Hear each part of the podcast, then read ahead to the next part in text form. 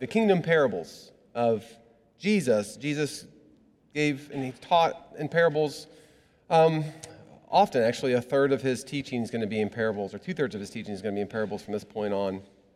And um, all parables speak to the kingdom of God, but there are certain parables, like the ones we are going to be looking at, that speak directly towards the kingdom of God. And this will be the last time that we are in chapter 13 for our series of Matthew. And, and as we've seen already, Matthew chapter 13 has all of these unique parables of the kingdom of God. The kingdom is like a sower who went out and sowed seed in a field. It's, it's like a field where both wheat uh, and weeds are sown. Um, it's like uh, a mustard seed that grows into the tree. It's like leaven that goes in the bread, and so on and so forth. And I just want to remind us um, that one of the things that we're saying is that Jesus didn't just sort of wake up one morning and decide, well, I'm just going to talk in parables. Uh, remember what we said about parables uh, from the introduction, right? This is Jesus' response to the question, Who are you? Who are you? Are you the Son of God? John the Baptist coming and asking, having his, uh, his uh, disciples come and ask him, Are you the one who we've expected, or should we look, wait for somebody else? Right? Pharisees getting really, really uncomfortable with the way that this person is both gathering crowds, but also doing lawless things to them, anyways. Right? His family, even, wondering what's, what's going on here. Um, and so Jesus shifts and he begins to speak in parables. Things that both reveal and conceal was another thing that we said. But these parables are his response to the question that the kingdom of God is at hand, and it's actually at hand in me and in through me, is what he's saying. And so, as we've looked at all these parables so far and the different angles they give us on the kingdom, how it grows, what it's like, right, this morning we get another one, and this is uh, pointing towards the, the value of the kingdom, the value of the kingdom, and what that means for us. So let's look at that now, chapter 13, verses 44 to 46. Two parables, like last week, the two that go together, there's two here, and these two will go together as well. Let's give our attention to the reading of God's word. Verse 44 The kingdom of heaven is like treasure hidden in a field, which a man found and covered up. Then in his joy, he goes and he sells all that he has and he buys that field. Again, the kingdom of heaven is like a merchant in search of fine pearls, who, on finding one pearl of great value, went and sold all that he had and bought it. Amen. Let me pray and ask God to teach us his word this morning. Heavenly Father, we thank you again for your word to us. Uh, we pray, as we often do, that you would do a miracle, and by a miracle, that you would soften hardened hearts, that you would allow your word to go into the deeper places of our heart that are hardened towards you that you would change us as you promised to do and make us more like your son, Jesus. Would you do this for your glory, we pray. In his name, amen. Some of you are familiar with the famous auction house Sotheby's. Um, this is, uh, I think, the London auction house, if I'm not mistaken. And in 1996, um, somebody will correct me if I'm wrong, I'm sure, on that one. But this is the point. In 1996, some of you all remember this. Uh, they were in charge of the Jack, Jackie Kennedy Onassis estate, or were given all of her sort of treasures, if you will, for lack of a better phrase, to auction off, right? And what was remarkable about this auction was that the estimated values that the auction house, this is one of the most, you know, respected auction houses that we have around. They give value to things. The, the, the surprise of this is that they were so far off that from what, what they thought that this stuff would bring in to what it actually brought in, it was, it was sort of comical. Made them even question should they even be doing what they're doing. Here's what I mean. They, they thought that this whole collection that she had would, be, would bring in around $5 million. By the end of the auction, the total that came in was $30 million. I mean, I guess if you don't think $25 million is a big deal, then no, you know, no big deal. Here's, here are some of the examples that went on to, uh, to state um, you know, how off they were on the value here. Uh, John F. Kennedy's desk obviously the husband to Jackie uh, Kennedy Onassis, uh, they asked $3,000 for it in the auction. Uh, it went for 1.5 million. It's a bit of a discrepancy there. Um, uh, they had a 1910 German uh, earthenware pot. Earthenware, I don't even know what that is. $800, it went for $37,000. I've got questions about that one. You could go on down here. There's a string of fake pearls that Jackie wore. For $500, they auctioned off. It sold for $200,000. JF Kennedy's golf clubs, $1.16 million. A cigarette lighter, $85,000. All these things were way undervalued compared to what they went for. This morning, as I said earlier, the, the, parables that Jesus has given us, he's telling us about the value of the kingdom. And where I want to start this morning is just to acknowledge uh, all of us in the room, of course, as well, that we do a poor job of assessing or even identifying real value, real treasure in our lives, right?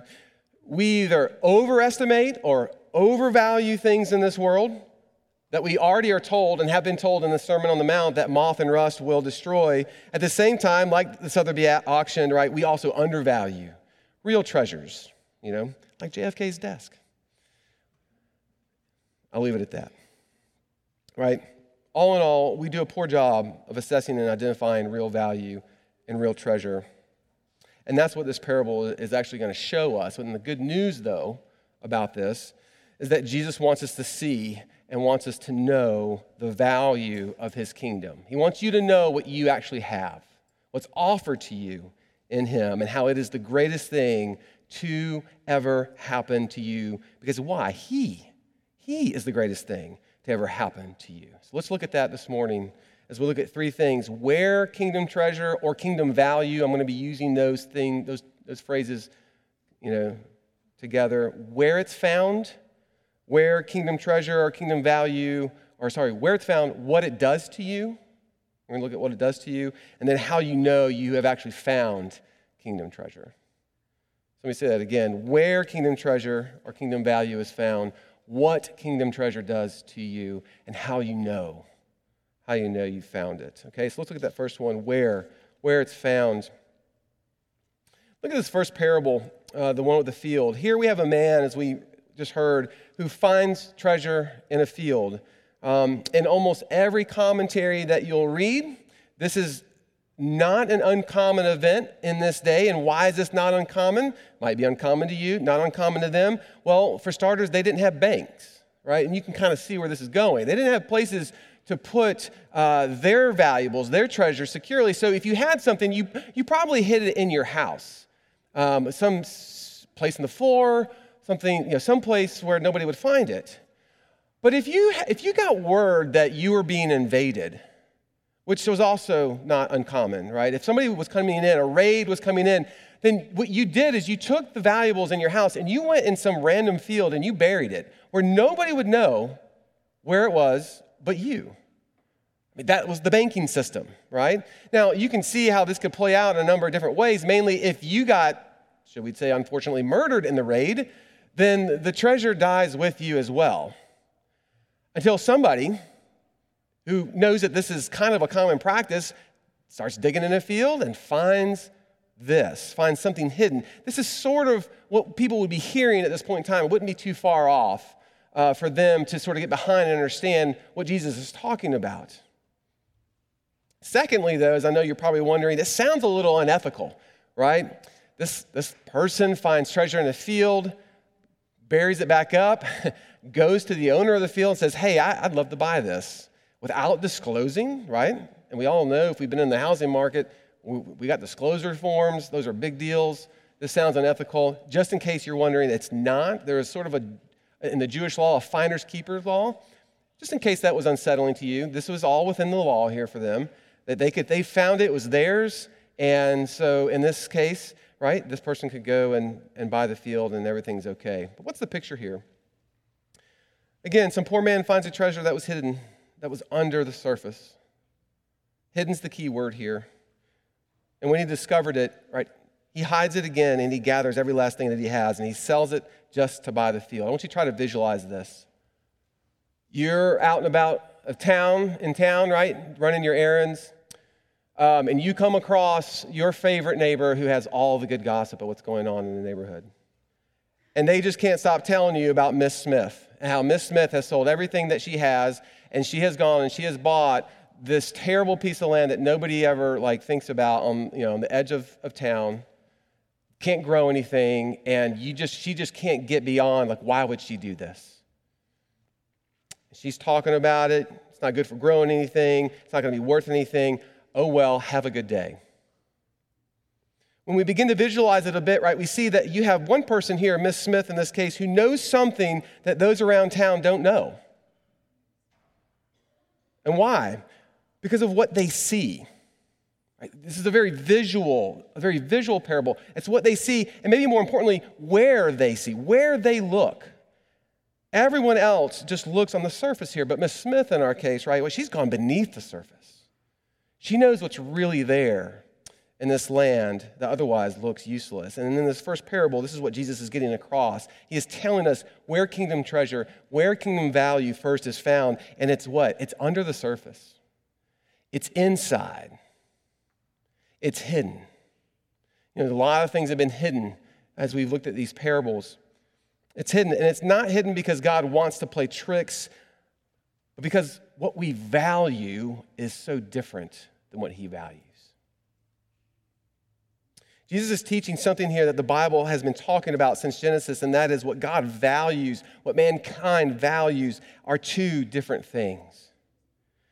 What, what, did, what did God say to Samuel when he went to anoint a new king after Saul, right? 1 Samuel 16. We probably have this printed somewhere on our walls. God tells Samuel, when he goes to anoint David, he says, Do not look what? On his appearance or on the height or the stature, because I have rejected him. He's talking about Saul there. For the Lord sees not as man sees. Man looks at the outward appearance, hear it? But the Lord looks at the heart, looks at what's hidden, looks at what's inside. This is where kingdom value, kingdom treasure is found in Jesus' kingdom. When you read this account in 1 Samuel, right, it's a perfect picture of what he's getting at of how the kingdom of God sees value and how the world sees value. When Jesse's sons, right, were lined up, if you go back and you read it, right, the, the, the text says, Surely, surely he will pick Eliab, right? Why? Because Eliab's the oldest, the strongest, perhaps the most handsome.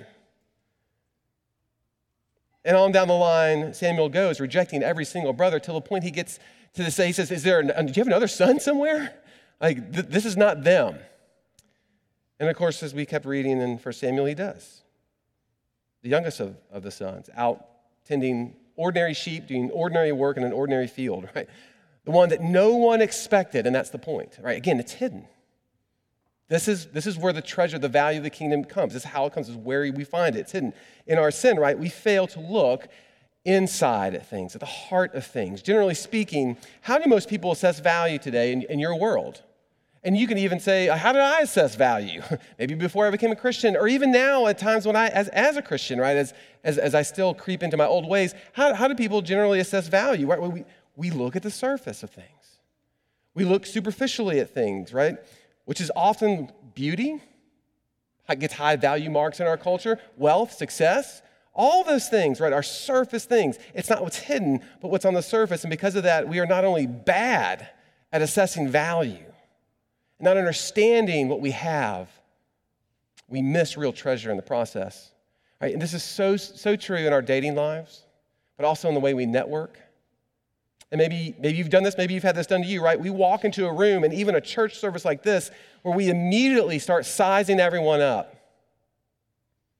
We assess if this place is a place that I want to belong just based on what the people look like, how successful they appear. In dating, it's worse, right? You walk into a room, and immediately 80% of the people you've already sort of crossed out as potential you know, relationships, maybe even a marriage. Why? Because they don't look the way you want them to look. Right? They don't, they, maybe they're not as successful or as wealthy as you want them to be. Right? So what do you do? You walk on by, you walk over it. That's what the parable's An Immense value. You walk over immense treasure because you only looked on the surface. You judged. You weren't curious, as our friend Ted Lasso says, right? You didn't dig. You didn't ask questions. You didn't see what was inside the heart. And this is why it's hidden to us. We miss it, right? We have a different value system than that of heaven. And while we do this in our own lives to bring it back to the text, this is exactly what's happening to Jesus right? As we, as we given you the overview of this uh, several times already in the series. It's what's happening to him. Remember how we said, as I said earlier, that these parables of the kingdom were Jesus' way of answering the question, Who are you? And in this parable, Jesus is telling them that he, right, his gospel is the treasure. It is the great pearl, right? This is the treasure of all tre- treasures, but they still miss it. Why? Because Jesus doesn't look like a king. He doesn't come to them in the ways that they are expecting him to come. We've said this already. He's from Nazareth. And the, we already know what the Bible thinks about. Nothing good comes out of Nazareth. Right? He doesn't align with either the religious leaders of the day or even the powerful and wealthy of the day.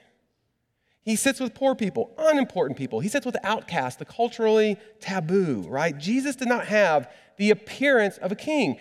This is what the Old Testament has been talking about for years. But they missed it. And we miss it too. Because we don't look in the places, we don't look for value in the way that God called, the way that God does. Until He changes us to see where real value is, right? If Jesus were to walk in here according to the world's value system, right, you would not notice Him. That's what Scripture is saying. And you say, Not my Jesus. Yes, your Jesus. He would be hidden to you. The whole world misses Jesus. His disciples, by the end of this, are all going to miss him. Why? Because treasure value typically doesn't end up on a cross. This again is that upside down kingdom that he is bringing. Nothing about Jesus is the world's view of success and value and treasure. You have to learn to look differently at Him in order to see it, in order to find treasure, because it's hidden. It's under the ground. And that's what this first parable is saying. Finding kingdom treasure, kingdom value, right, is going to come not by looking for success and value and worth as the world does, but as God does. And this means that we are going to have to look under the surface, in our hearts for this, for the things that He values, in the hearts of others. We're going to have to value what He values, which often means we're going to need to do some more work, probably. But more importantly, we're going to need Him to change us, to change the way we see, to change our hearts as we move in this direction, or else we are doomed to just miss it, to just walk right over it and never know that what, what stands below us is real treasure. All right, so this is the first point, right? Where kingdom treasure, real kingdom value is found, and it's not where we might expect. And that's what I want you to see in that first parable. But what, is, what does it do to us, right, when we get it? What does kingdom treasure do to us when we get it? And this gets to the second point. Kingdom treasure transforms you. It transforms you, right? Let me, let me contrast that with improve. It doesn't improve you, which is what a lot of our self help does, right? The gospel transforms you from the inside out, we actually see.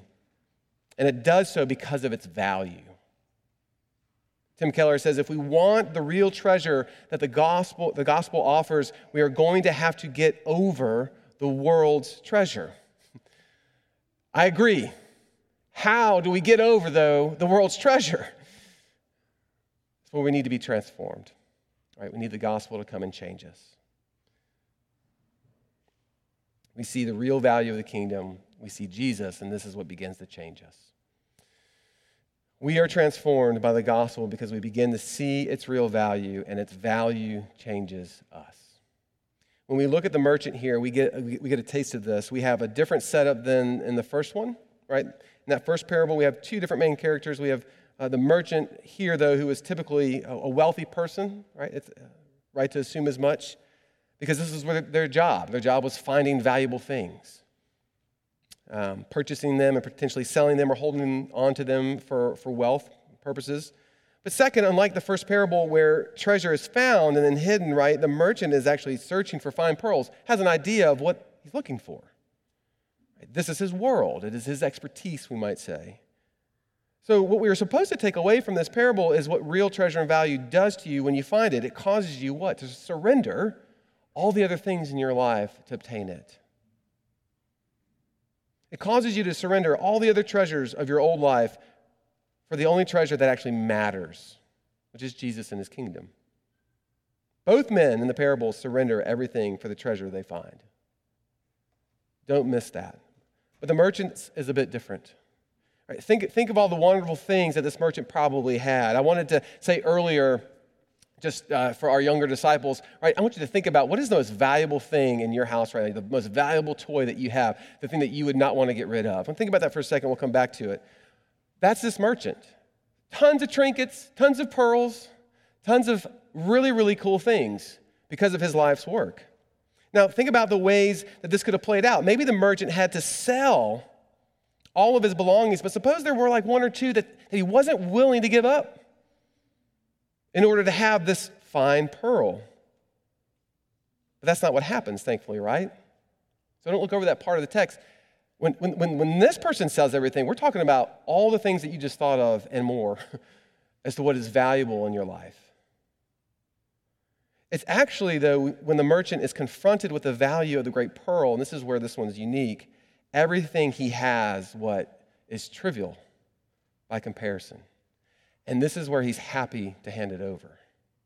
Right? That's the power of this treasure that Jesus is pointing to and how it transforms us. This is the power of Jesus in our life. Right? If you're a Christian in this room, you've experienced that in some level, right? He has, he has opened your eyes to himself, right? And everything else pales in comparison to who he is. And so you're happy to give over these things, right? Think about it this way, and this will come back to, this will bring back the, uh, the treasure that you're thinking of. I've heard you know, many use this example. So um, you know, think about what that thing of value is in your life that you just couldn't give up or wouldn't want to give up, or that you just think is the most, the best toy you have. Uh, for others in the room, like think about your baseball card collection. Think about the china that was passed down from generation to generation that you love. Think about, I don't know, some jewelry, whatever it is. In this scenario, you also sadly have a chronic illness that's going to kill you. Isn't that the way it works? But somebody comes to you and says, Hey, I've got, I've got a cure for this. I got a cure for this. It's just going to cost you the baseball card collection. You can have the medicine. I'm going to give you the, I'm going to give you, you got to give me the baseball card collection. Or I'm going to give you the medicine. You got to give me the china. Okay? Fill in the blank. What would you do? Right? If you're following with me, you're like, this is the, this is the most foolish question the pastor's ever asked. Of course, I would give the baseball card collection, right? I would give whatever it is for this cure, for what I have to live. Right? You'd be a fool not to do that. What's the point? It's the value of the great pearl, right? It's the value of the ultimate treasure that makes all treasures trivial. And that's what Jesus is trying to point out in this parable. Because when you have Him, right, everything else fades. Everything, everything else is given its value based on this treasure. The value of the great pearl for the merchant changes the merchant, right? It's the value of the gospel of the kingdom of Jesus that changes you. And it changes you from the inside out. Where a real treasure is. Notice in this parable that not only does the merchant know the value, right? But the seller knows the value too. The seller knows how much the pearl of great worth is too, right? And thus knows what it requires to obtain it. So there's no bargaining with him, right? The price is the price. And what does it require? It requires everything. Everything. How does the merchant contemplate this decision? Does this person take time to, to figure this out? No, just like you being asked to hand over your baseball card collection for life, or uh, you being asked to hand over the jewelry for life, the, per, the, the merchant does this without hesitation. And why? Again, this is what real treasure does. Because this is what Jesus does. When we see him, when our eyes are open to his beauty and to his wonder, everything else of value in our lives begins to pale in comparison. That's power.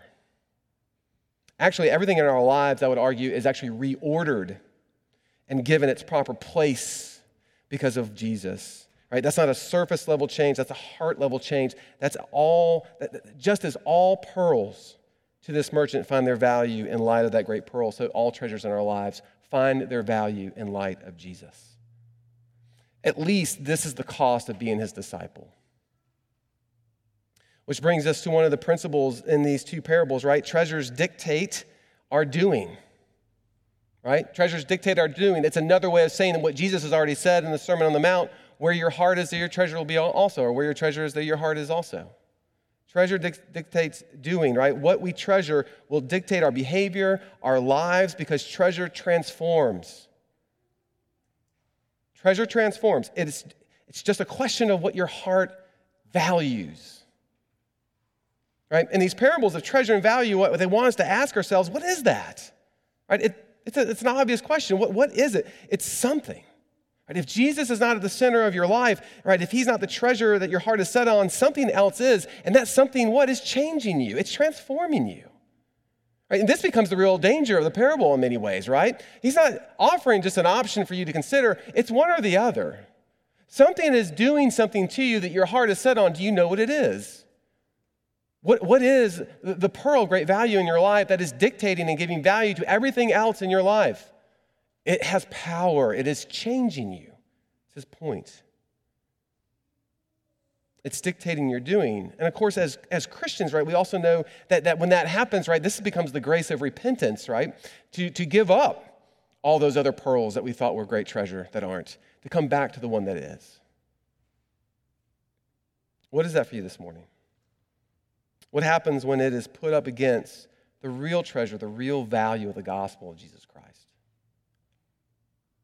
Treasure transforms us. Only Jesus and his gospel and his kingdom have the power, the value, I would say, to truly capture our hearts and change us from the inside out, where real growth needs to happen, or real change needs to happen. Do we see its value? Well, so far we looked at where kingdom treasure is found. We've seen what it does to us when we find it. And then I just want to sort of tee up what I think is the, the most pointed part of this parable. How do you know when you find it? How do you know when you find it, right? And this is the, this is the note that all Christians get to hit it's joy. It's joy. Look back at the first parable with the man who buys the field. Notice what the text says. Then in his joy, he goes and he sells all that he has and buys that field. We don't get this detail the, with the merchant, but I want to assume that he too, in his joy, sold everything to buy the pearl. But joy, what is that? Joy is one of those experiences that you can't manufacture. You ever tried to just manufacture joy? You can't do it. Joy is elusive. It's mysterious, right? You just sort of shows up. And maybe it's watching someone play a sport, graduation, a baptism, maybe a wedding. Maybe it's the birth of your grandchild, right? Typically, joy comes from watching others flourish or to put it in, a, in another way, right? It comes from something outside of us. It comes from something outside of us. Something's been done to us that gives us the assurance, the relief, even. Maybe it's knowing that things are going to be okay. Maybe it's for a split second, right? There's this, there's this picture of, of everything that, that, that, that you want to be true in your life. And everything's right with the world. Joy in the parable comes from outside the presence of those who find the treasure. Joy in the, joy in the parable comes from outside of those who find it comes in the form of that treasure. It comes in the form of the pearl. It does not come from within. And the way you know you have real joy or real treasure is there is joy in the sacrifice of giving all that you have for it because your eyes have been opened to its value. We experience this with hard work. You experience this with your kids, your spouse, your job, right? There's joy in the sacrifice of giving all that you have for those things, but those things can never be the ultimate thing, can they? We say that a lot here. Those things cannot be the ultimate thing. They cannot be the ultimate treasure that your heart looks to. And why? Well, for several reasons, but since we're dealing with value here, right, they are actually not valuable enough to bring you the hope that you need. They're not valuable enough to pay, as we can go into other, other scriptural language, to pay the debt that you owe. They are not valuable enough, actually, to win your heart.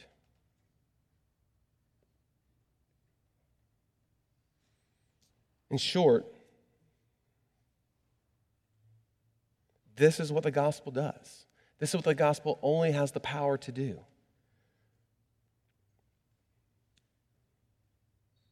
Which is why what he offers is so valuable. If we can see it, if we know where to look. In short, I would say, just for time's sake, Jesus offers us relief. Let me, let me, let me talk about the gospel briefly from that angle. Offers us relief. Doriani in his commentary notes this, right? The, tre- the treasure that the gospel, excuse me, the treasure that is the gospel of Jesus Christ is what relieves you from all of your inadequacies. Think about that. The treasure that is the gospel of Jesus Christ is what relieves you of all of your inadequacies in this, inadequacies in, in this life. In other words, the debt, which is the guilt, the shame, which is the way you've been wronged. The gospel in Jesus is the only thing that can bring you relief for that. The cross of Jesus and his resurrection is what has the power to do that. And that is the answer for all the ways that you fall short. That is the answer for all the ways that you have hurt others and yourself. For the ways that you have walked away from the great treasure that is our King. But also, right, it's the answer to all, all your loss, right? all, all the sadness in your life all your shame and what you experience here, it's the only thing that heals you and others and, uh, and offers real hope in the midst of that, right? The gospel is what leads you home. The very place you're trying to, the very place you're looking for the treasures in your life to get you to. That's relief. That's what you want we could put it in a bottle, it would be your treasure. You would give everything up in your bank account to have it right now. I guarantee it. And what Jesus is saying, it's free for you. I am it. Right? I am it. It's yours for the taking. Right? And how does he offer it? By giving up everything himself for you. You see that? Right? How, how does he offer that kind of relief, right? He's actually the one who gives up everything he has to go buy the treasure in that field. That's you. That is the gospel, which is why the writer of Hebrews says that it is actually joy for him to go to the cross to make that happen. That is mind boggling. It is joy for him to go to the cross, to give himself away so that he could have you, which is his treasure. This is how he offers it. And you get the relief. You get the, you get the atonement. That's another way to put it. You get the relationship. You get to know that one day, someday, all things are going to be made right. You want to put a price tag on that? How does that change the way you think about treasure? How does that change the way that you think about value? That's joy. That's joy. That's Jesus. Have you tasted and experienced the joy that he offers? I'll close with this. I'm, I'm a sucker for halftime shows, especially football halftime shows. You know the ones where they, they bring somebody out, and I don't know how they figured out, you know, they probably did this leading up, like there's a bunch of trials and stuff, and somebody gets to come to half court and make a shot. Somebody gets to, you know, throw a football through, you know, like a little target. And if they make it, they get a million bucks or something. I never get asked to be entered into these things. Um, but man, I'm a sucker for watching it because it's really cool. Because sometimes these people hit the shot, right? Sometimes they make, the, they make it and they get, they get life changing money. One in particular that I was drawn to, um, uh, this happened in, back in 2011. This was the halftime of the SEC championship. and this is where Dr. Pepper, and this is our favorite one, when Dr. Pepper brings out two, two competitors, and they, again, there's been some, you've had, I don't know, I don't know how they pick it. I gotta find out how they pick the people.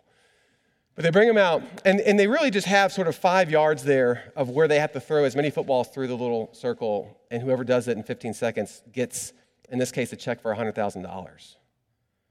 And so, you know, Ivan Padilla Rodriguez, one of two contestants. She made 13 footballs through the 1.5 foot diameter hole from five yards. and in doing so, won $100,000 in scholarship money. Life changing money for her. Here's the best part, though. Here's why I tell you this. The moment she realized she had won, before they ever called her name or anything, she just begins the ball, right? And this is why this is what draws us to this, right? She is just she is just in tears, tears streaming down her face. Tracy Wolfson, the CBS sideline analyst, comes over and says, Ivan, tell me how important this is to you. And Ivan says, This is so important to me, right? Tears streaming down her face, can barely talk. Dr. Pepper is seriously the best thing that has ever happened to me. She's not wrong, right? Right? What's the best thing that's ever happened to you? What's the best thing that's ever happened to you? This parable's trying to tell you. This parable's trying to tell you it's not your family, it's not your kids, it's not your job, it's not your degree. All those things are great, and they are wonderful gifts. It's another treasure, right, that defines all other treasures. It's Jesus, it's his cross. And the, the invitation that, to have him and the kingdom that he brings is yours for the taking. Let me pray for us. Heavenly Father, we know that just like the Sotheby auction, just, just in the ways that we undervalue real treasure, when your kingdom comes, when you return, we are going to be so overwhelmed by the treasure that it is. And, and I'm not going to try to figure, like, to, to meet that expectation. I'm, I'm just ready to be overwhelmed by it. Would you give us a taste of that? Would that be the joy that we have as we go through life, sacrificing for the many things that you have called us to sacrifice for? For the joy of knowing you, which is your joy too. You went to the cross, it was for your joy that you went there to have us. May we experience that joy as we give up our lives for you. Real treasure. We ask this in Jesus' name. Amen.